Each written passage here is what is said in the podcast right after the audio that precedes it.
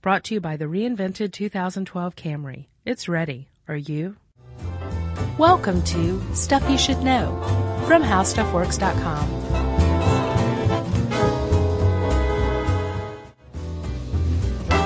Hey, and welcome to the podcast. I'm Josh Clark. There's Charles W. Chuck Bryant. That makes the stuff you should know, the college football edition. Yes, our first sportscast ever. Let's think. We've never done it, dude. Really? Yeah, because I've always kind of wanted to, but then I thought we'd be, you know, excluding anyone who's not a sports fan. But we get a lot of sports fans who say you should do this, so Hmm. we'll, we'll throw them a bone here. Seems like we need some sort of um, heraldry, like do do do do do do do do do do do do do do do. I could keep I going. so wanted to sing Final Countdown Do you just want me then. to- I was literally like stopping myself. Well, now we have to pay a royalty since you named that tune, buddy. nah. Oh, let- before we get started, let's plug fest our um, college tour. Yeah, we're gonna do. Uh, it's not exactly a college tour, but it is just the Oh, yeah, a- that's right. a trivia tour. It was uh, it's a national tour. But there's colleges in these places where we're going. Yeah, we're going to do um, anywhere between five and seven cities, Yeah, winding up in Austin, as far as I know. yeah. Um, and we're kicking it off October 13th, which is a Wednesday, in Atlanta, GA, which Yeah. Mm-hmm. is just down the street. We're actually in it right now. Some would argue we kicked it off in New York. Yeah, you could definitely make that case. So, And New York brought the goods. yeah, we'll s- Atlanta. we'll- so I wonder if Atlanta will bring goods similar to New York. I hope so. And and I'm talking to you too, Birmingham and uh, mm, Chattanooga. Well, definitely. and what else is close? Um, Charlotte's not too far off. Asheville's three hours. Yeah, we're- Asheville's got no excuse. and we're not coming to Asheville, so this is your chance. Well, that's the beauty about the Southeast. You just go to Atlanta and Yeah. everybody drives. You just know you have to drive if you're in yeah, the sure. Southeast. So- Nobody from Florida is welcome though. No. You'll be turned away at the door. Right. um, so yeah, that's going to be October 13th, which is a Wednesday. Uh, Yeah. I'm almost positive it's going to be at Five Seasons Brewery, Brewing Company Yeah. on the west side. Uh huh. Um, so Cool scene there, up on the roof. Yeah. We'll, awesome. Mm-hmm. We'll be throwing more details up on Twitter and our Facebook fan page, Yeah. stuff you should know. Yes. And our Twitter feed is SYSK Podcast in case you want to follow us. Um, and Chuck, I guess it's time we should get to football rankings, right?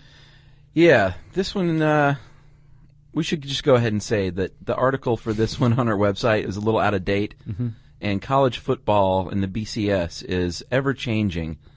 So I kind of expected that it wouldn't be, you know, really up to date. It's changed a lot over the past uh, six years. It's changed a lot over the past six minutes. Yeah, it has actually. You know, so um, yeah, it's my. You know, we're gonna do our best here. uh, not only that, if you thought the uh, Quantum Suicide podcast was hard to follow, I know. buddy, get a pen and piece of paper out right now. Yeah. because there's going to be some detailed equations, and afterward there will be a quiz. Yes. Chuck, I, I tend normally to lean more toward um, AP, the Associated Press, Sure. over USA Today for accuracy in reporting, right? Yeah. But I looked at the um, NCAA football rankings today, preseason, Uh huh.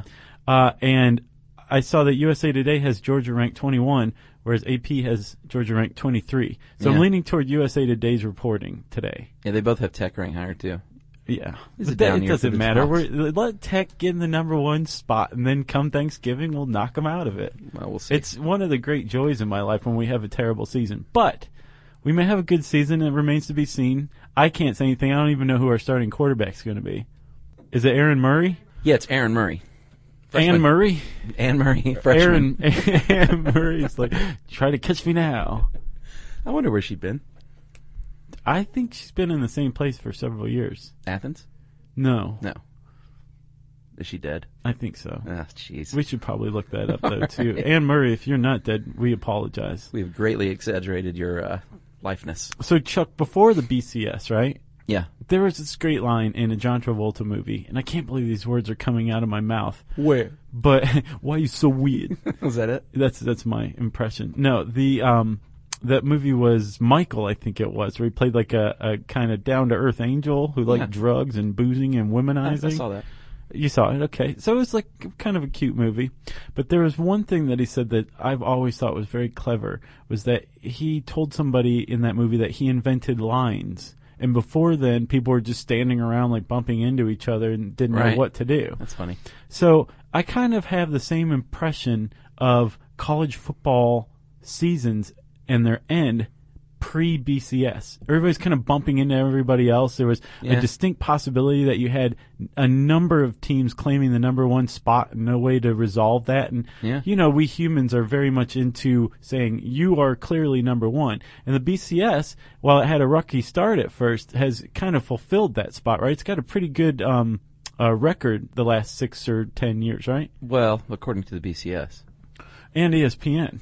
Yeah, well, we might as well go ahead and say um, the BCS claims that in the 12 years since it's been around, they are 12 for 12 according to their formulas, and they are uh, 9 for 12 according to like coaches polls as Right. far as matching up the two best teams to play for the national title. Right. And previous to that, like you said, for decades, teams played each other in bowl games, Right. and then sports writers voted on a national champion, It was which just is kind of made up. it's beyond ridiculous. If you think the BCS is ridiculous, that's even more ridiculous. Yeah. And um, well, let's talk about how the BCS is calculated, right? Well, what are what are the BCS? There's five games. Before there were 25 bowl games. Is that correct? Uh, there are 29 games aside from the BCS games. Bef- before or now?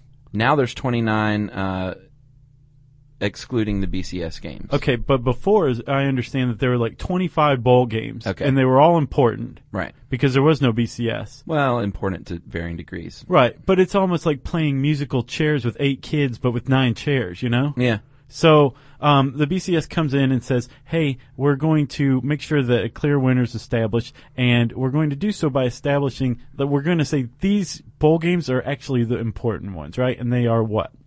They are the uh, Sugar Bowl, the Rose Bowl, the Orange Bowl, and the Fiesta Bowl, and they all have different sponsors that kind of change Yeah, year in and, and year we're out. not paid by any of them, so we're not going to mention, huh? Well, three of the four of these in this article are wrong. That's how much they've changed. Wow. You know, Yeah.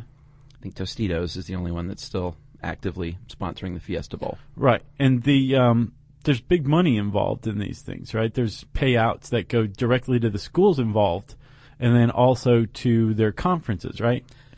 Yeah, should we break that down? Let's do it. How that works? Yeah. Uh, last year, the payout for the national title game was seventeen million dollars per team. So thirty, what is that? 4 Thirty-four million bucks. Uh, but the team doesn't get all of that. Uh, it is split. Uh, you get a participation fee, and then after the particip- uh, participation fee is taken out, the rest of the money is split among all the teams in the conference. Right. So the SEC is loaded with talent. Yeah. They send, let's say, eight teams to bowls. So that's a lot of money coming to schools like Vanderbilt and Kentucky Yeah. that may not go to a bowl. So they love it. I think I, I probably already know the answer to this, right? But are you one of those people who, when George is not in a game, you still root for the E SEC? I root for all SEC teams except for Florida. Thank you. And, uh, boy, Tennessee is tough for me to get I had behind. trouble rooting for Tennessee as well. But if it was like Tennessee versus USC, I would certainly root for Tennessee. Hmm. But I can never root for Florida no matter what happens. No, I can't either, Chuck, and I'm glad to hear you say that. I also have trouble rooting for Tech. Some people are like, well, it's a Georgia team, so if Georgia's not playing, then I root for Tech, and I'm like, you're a communist. I don't root for Tech. Uh, they're sort of neutral. Like I root for their basketball team because Hmm. I liked them back in the day, but not not for football. Gotcha. And my brother works there, so I got to keep it on the you know up and up. That's very nice of you. Yeah. Keep it in the family. Yeah. So, Chuck, uh, what should we talk about next? well, the BCS is um, is not a, a body; it's an event uh, which consists of these football games, and is managed by the um, bowl, the BCS subdivision conferences, and these are the the big boys. right, but don't you get the? And I was surprised to hear this. There's a, an E ESPN article that you sent me uh, giving it background, Yeah. background of the BCS, and it said like a 2010 or 2009 poll showed 73 percent of NCAA coaches favor keeping the BCS in place over a playoff. Right? Yeah. That kind of flies in the face of information that I've had, like anecdotally, you know.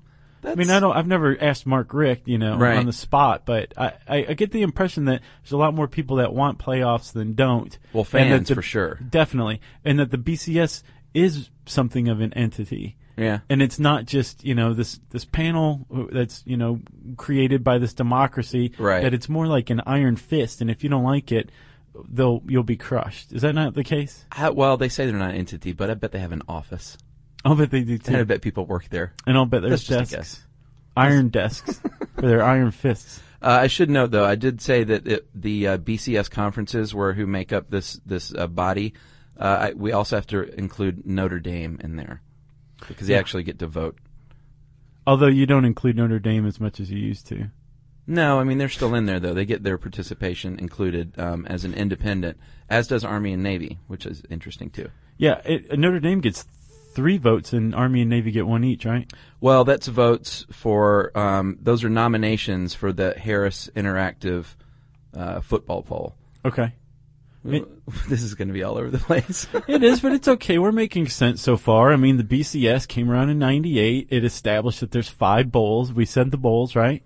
well, yeah, pl- four plus the national title game. Right. And uh, w- it's not just like, okay, here's the rankings and then the season's over. So one versus two, you go play. Two versus three, you go Yeah, play. they Three don't do versus, that. or four versus five. It, it doesn't happen like that, but that's kind of counterintuitive until you realize that the BCS algorithm is the most complex algorithm ever created by man. Yeah. And it's actually composed of a number of different algorithms spitting out numbers and then those numbers are factored in. Yeah. So I think, Chuck, we put it off long enough and we can't any longer. Let's talk mathematics and statistics, okay? Yes.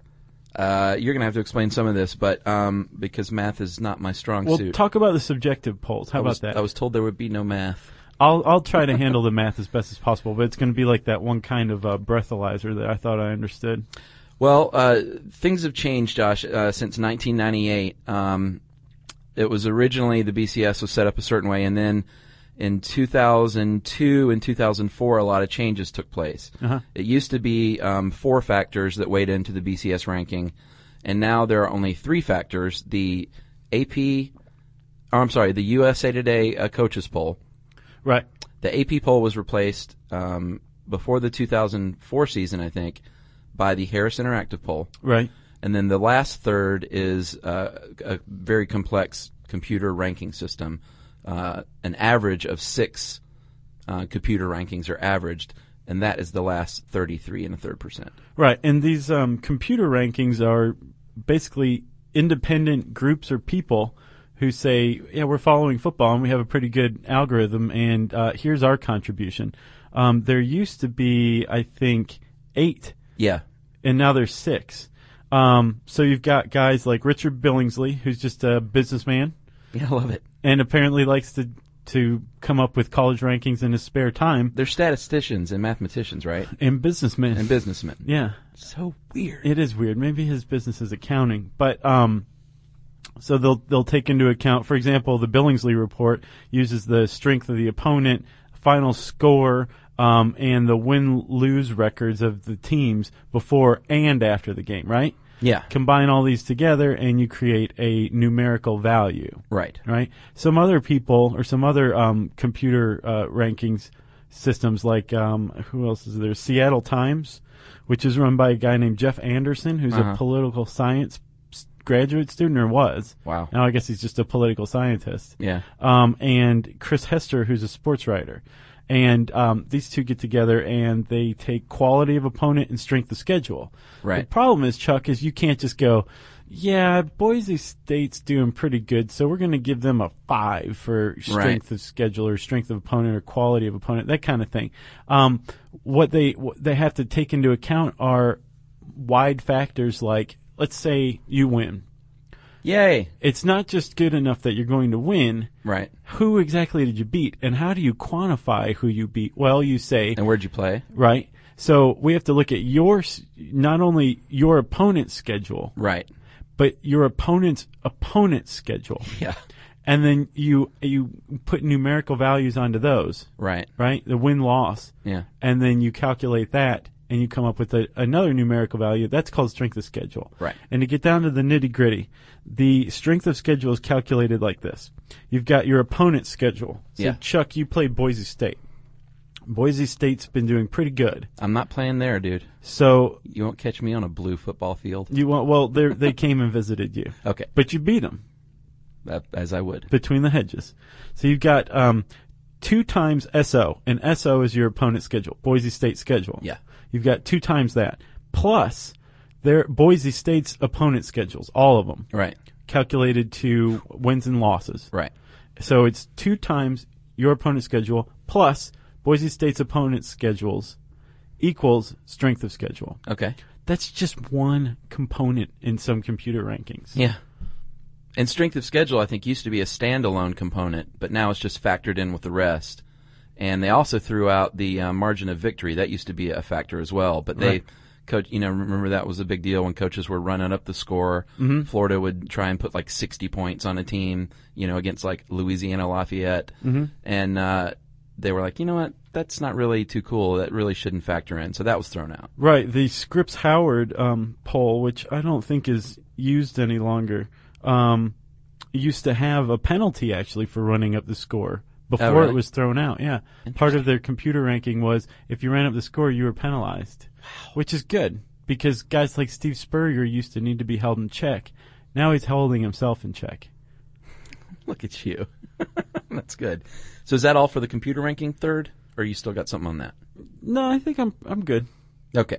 Uh, then you have, uh, like I said, uh, one third is the um, USA Today uh, coaches poll, and that is literally coaches uh, voting. Um, not all of them always vote. I think there's 114 uh, potential votes, but there may be 106 people vote one week. Right. I remember Steve Spurrier got some uh, uh, criticism at one point because like he failed to vote in like some really important week a couple of years back or something like that, Hmm. and he explained that he did, and his assistant lost the vote or something like that. I can't remember what it was, but uh, that is factored in as well. They still don't divide by the same number. You know, they'll they'll factor it down if By not- the number of votes, not the number of possible votes. yes Okay. to make it Um, more accurate. I've also heard accusations that in coaches' polls, uh, specifically, they have their kids vote sometimes. Like they just can't be bothered to vote, so they'll just be like, "Fill this out for me, will you?" Because they know their kid watched some games or whatever, and that that's why human polls are so fallible that a lot of coaches don't vote, and the coaches that appear to vote haven't necessarily voted themselves, and even if they have, they're not completely informed because you know, TCU E horned frogs. I like frogs. right? Exactly. And that's how it ends up. Yes. Well, that's how TCU ended up in the uh, top 25 ever. I guess so, because of Ralph Wiggum. um, and then you have the Harris Interactive poll, and that, um, like I said, replaced the AP poll. And they rank them each week uh, from late September through the end of the season. And I'm sorry, that has 114 participants. That was the hun- 114 I was thinking of. Yeah. And um, Sorry, I didn't correct you. Right, and they're not just coaches; they're former coaches, uh, student athletes, administrators, some media, and that is where Notre Dame gets to say because you get to nominate who is on this committee to vote for the interactive poll, and each conference. See, this is where Notre Dame gets away with something, in my opinion. Each conference gets ten nominations, and Notre Dame gets three, Army gets one, and Navy gets one. Yeah. So, like the Big 12, 12 teams get ten nominations. Notre Dame gets three all by themselves. Right. And Notre Dame's always gotten some sort of weird free ride for some reason. Boy, we're going to hear about it. yeah, but still, I mean, it's true. They, they, there's a lot of favoritism toward that team, and I, I dare anybody to prove otherwise. Well, they haven't been great recently, but they are so they still, uh, they're One of the still most- favored, one of the most legendary teams. I guess. I know. Just because Ronald Reagan played for you doesn't mean you're a great team in 2010, you know? Hey, you're preaching the choir, my friend. So, Chuck, when you take these things together the Harris Interactive poll, the coaches poll, and the computer rankings numbers that you crunched together and created one number that's a third, a third, and a third, Yeah. right? Um, the most you can get is one, correct? Yeah. A 1.0. Yeah, Actually, it- a 1.000. the lowest score, you're looking for a low score here, right? Low score means high ranking. This is where it gets a little hinky. Is it? Sorry to steal your word, but It's in not the your article, it explicitly says that you want the lowest score, right? Yes. but in this other material that we've gotten from the BCS site, it looks like the lo- the the higher the score, the closer to a 1.0, the the higher you're ranked. Here's why I say that, Chuck. Um, i- in in the coaches poll, right? Coaches vote from one to 25 Right. and assign each team uh, ranking in reverse order. So if you're number one, you get 25 points. If you're in 25th place, you get one point, right? Right. So you would want more points, correct? Yeah, but here's here's where I think it gets worked out. I- If I'm correct in understanding this, what happens is, let's take the Harris poll for instance. Okay. You take the total score of all your votes and you divide that by 2850, which is the maximum number that anyone can receive if all 114 voting members rank that same team number 1. So let's say everybody ranks Alabama number 1, Right. all 114. Right. That they get 2850 total points. They divide that by 2850 and so they end up getting a 1. Does that okay. make sense? Okay. So if you got, um, if you divided, I guess what one? If you had a one and you divided that by two thousand eight hundred and fifty, I see it'd be much lower. Right, and the So- coach the coaches poll is the same thing. They just divide it by fourteen seventy five because that's the maximum number. Okay, so at least I'm right in saying that the best you could possibly get from the BCS formula is a 1.0. I believe so. That's how it works. And it kind of follows that same thing. Like you have a 1 and anything less would be like a 0.920 or 0.873, right? yes. Okay. Yeah, that's exactly right. A plus B plus C divided by three would be point nine seven three. Right. Okay, so okay. All right. Man, see, this is really confusing. It's like giving birth to a watermelon except with your head. a square Japanese watermelon, which would be even worse. Yeah. Especially if it, the edges were sharp. So, ladies, when you're like, you know, if you're not into this, I'm not saying that not all ladies are into it, but whoever's not into college football and you poo poo it, think about how complex the system is that they've worked out. It's not just a bunch of guys sitting around drinking beer, smashing each other's heads in. It's very complex. Right. But I mean, to the guys who are sitting around smashing each other's heads in with beer being drunk around them, Yeah. it's still like I'm ranked 23rd. Yeah, true. you know. Okay, so Chuck, sounds like we made it through the math part. Yeah. What else is left?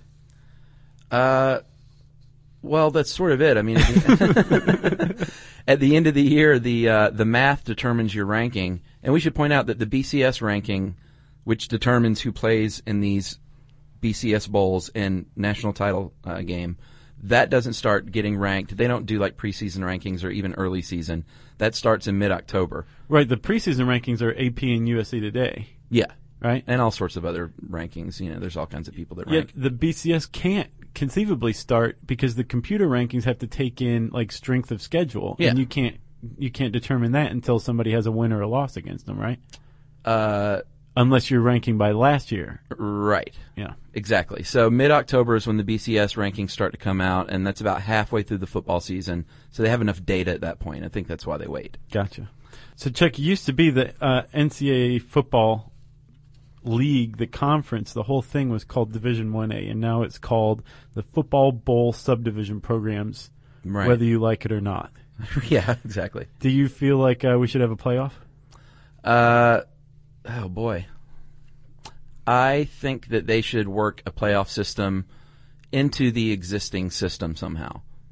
And a I- lot, I a agree. lot of people think that. I agree. I don't think that there should be like um, wild cards or anything like that. Although I think you need them mathematically, but I, I think that you have to still place an emphasis on the regular season, and it's possible to do that with with a playoff system as well. Yeah, that's one of the arguments against a playoff is that they some people say that it'll render the regular season. BCS supporters say it'll render the regular season not as important, and I don't understand that logic because you still have to play those games to get ranked high to get Right. in the tournament. 'Cause Right. They're not. It's not like the basketball. They're not going to include 64 football teams. Right.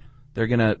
I mean, I've heard different proposals from like 16 teams to like the final eight teams Mm-hmm. battle it out. Final eight teams would be fine with me. Anything Yeah. anything where you determine it on the football field would be fine with me because it's the only sport that it's not determined by a bracket of some sort or And a one, playoff. one of the reasons why it, we may never see a playoff is that the um, revenue associated with uh, bowl games has increased by like 2,000% since BCS was instituted. So, well, I think you can still work, work within that system. I mean, you can still call them bowl games and everything. It, you could just put it in the form of a bracket. all right. Uh, it would add games, which would add more money. Mm-hmm. Um, another reason against it, they argue, is the, like risk of injury and their student athletes, so Right. they don't want to drag it on into their academic year. But come on, I mean, it's all about the dough. Yeah. This is college athletics, but everyone knows it's about the money. Yeah. Um, I did read a, um, I read a few arguments today, like for and against, and one writer, uh, I think he was from Slate, he calculated from his calculations, um, he he thinks only 17 percent of NCAA uh, Division One A teams even have a shot to compete for the national title by his calculation each year. How?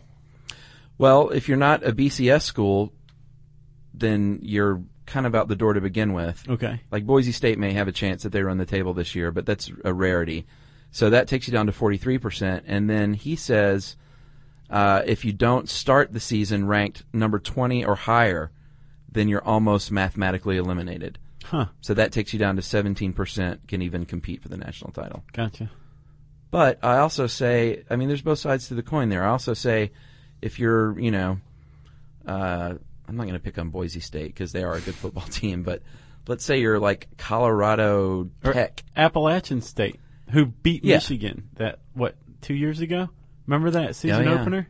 That was awesome. They and Michigan paid them like a million dollars to come to Michigan to let Michigan pound on them, and bet App that was a State tough beat check to Michigan. Oof.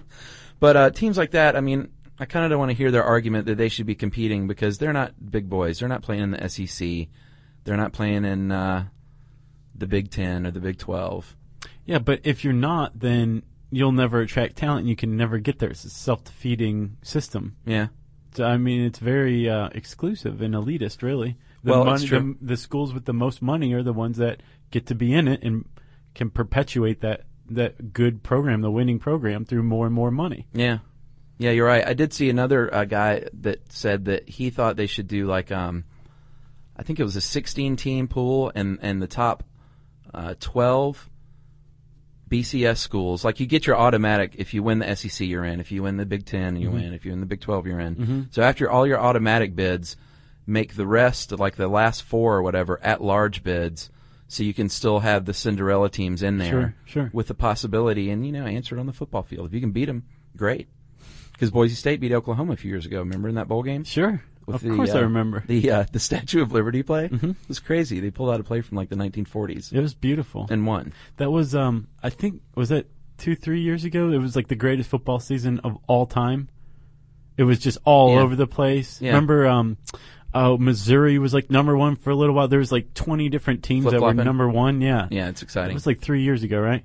yeah, was it's a not very great exciting season. like when you start the season number one and you run the table, unless you go to that school. Yeah. Uh, we should mention too, though, there was one change about, um, geez, just about a month ago. Uh, the BCS announced that teams that are ineligible for postseason play are removed from the computer rankings in all six of the formulas. So basically, this is like the USC rule.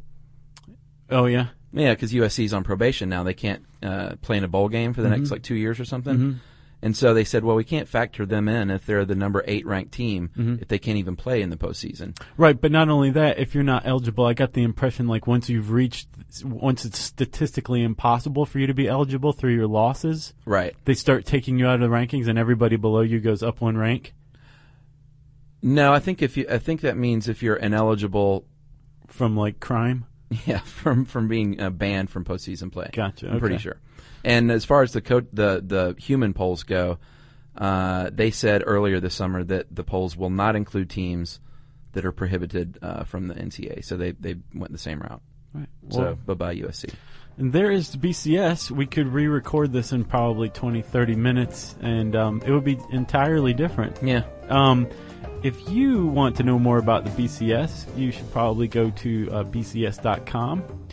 Uh, There's a handy search bar there, I'm sure. And just give us a little while to get this article up to snuff, okay? Yeah, we probably got something wrong here and there too. I was just Oh, I'm hoping quite we- sure. I hope we talked fast enough so where no one noticed. I have um, in my head uh, my friend Scott Galvin um, Uh-huh.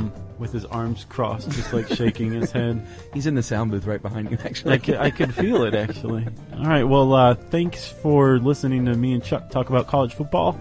Um, for whatever reason you want to, you should go to howstuffworks.com. There's a handy search bar there. Make something up and type it in, and it will take you to a beautiful new place. Just spell it correctly, or else it won't take you anywhere, right? yeah. Um, that brings us then, I guess, to listener mail. Yes, Josh, this is going to be a two-parter because it's long. We heard from a prisoner uh, uh, about our prison email, and he gave us lots of good stuff. And I told him I was going to read it. It's anonymous because he is a straight shooter now. He's a, on the level, doing very good in his uh, profession. He's square. He's square, and nobody in his profession knows that he was arrested for dealing meth, and so uh, Wow. he wants to keep it that way. Does he work here? Yes, he does. it's Jonathan Strickland. uh, guys, I was arrested in the mid 90s for selling an ounce of meth to an undercover narc in Nevada. I was set up by a friend who had gotten arrested on a similar charge, decided that he would snitch, roll over, and uh, some, uh, some people so they would get probation. Unfortunately, under Nevada's zero tolerance policy, I uh, had no priors. I was 22 and I was looking at 25 to life for my first offense. Did he include uh in there, or was that you? That was me. Okay. To make a long story short, I jumped bail, ran to Oregon, and lived on the lam for three years. this dude is the real deal. This sounds like hippie Rob. It is not hippie Rob. Uh, he got tired of living life on the lam, obviously, hired a lawyer, turned himself in like a good guy, Well, and managed to get uh, the charges dropped to level two trafficking, entered a plea deal, and the long, uh, long story short, he was in for I think three years. Uh, and I just have a couple of prison tidbits on this end, and then we'll do the next part in the next podcast. okay. He was not in a new prison that had the cards to keep track of commissary accounts. They were given paper slips, sort of like at a sushi restaurant. And we would turn them in once or twice a week. We would pick up our order in the next day or so. Items available were uh, personal hygiene items, toothpaste, deodorant, shampoo. If you could not buy your own, you could get the state issued stuff, but that stuff was absolute garbage. And I should mention, too, we got another email from someone that said that Bob Barker's company I was Just looking that up. makes prison soap. Yeah. Is that true? I, I I'm looking it up as we All right. speak. Hopefully, at the end of this, you'll, you'll know, because that would be really weird. Get your pet spayed and neutered, and I will make your prison soap for you. uh, cigarettes were available, both packs of cigarettes like Camel and Marlboro, as well as loose tobacco and rolling papers. Packs of cigarettes were called Taylors, short for Tailor Made. They were expensive and out of reach for most inmates uh, financially. Having tailors was a status symbol, and their rarity made them great bargaining chips. Interestingly, most gray market trading he reserves the term black market for contraband, were items purchased out of the commissary. Uh, things you could get with purchased commissary items for trade were limited only by the creativity of the inmates. For example, a pack of cigarettes a week, you could pay somebody to iron your clothing for you, so you would always look as nice as possible for visits. If you wanted to write somebody a letter, you could pay one of several talented artists to custom decorate your envelope with roses or balloons or whatever else you could imagine. Basically, it was like on demand customary stationery, and it was actually a high service demand in prison. Huh. So that is the end of part one, Josh. We're going to leave him hanging for part two. Okay. So Chuck, do you want the answer about Bob Barker? Gravely. There is a guy named Bob Barker who makes prison toiletries. But he's not. Not Bob Barker of Price is Right, according to Snopes at least. Oh, okay. So uh, thank you very much, Chuck, for part one. I myself am very excited about part two, and I'm glad I don't have to wait until next Thursday to hear it. I get to hear it in about 30, 40 minutes. Exactly. Uh, if you want to send us an email about Bob Barker, your favorite college football team, or your mom's home cooking, we want to hear about it. Send it to stuffpodcast at howstuffworks.com. For more on this and thousands of other topics, visit howstuffworks.com. Want more How Stuff Works? Check out our blogs on the howstuffworks.com homepage. Brought to you by the reinvented 2012 Camry. It's ready. Are you?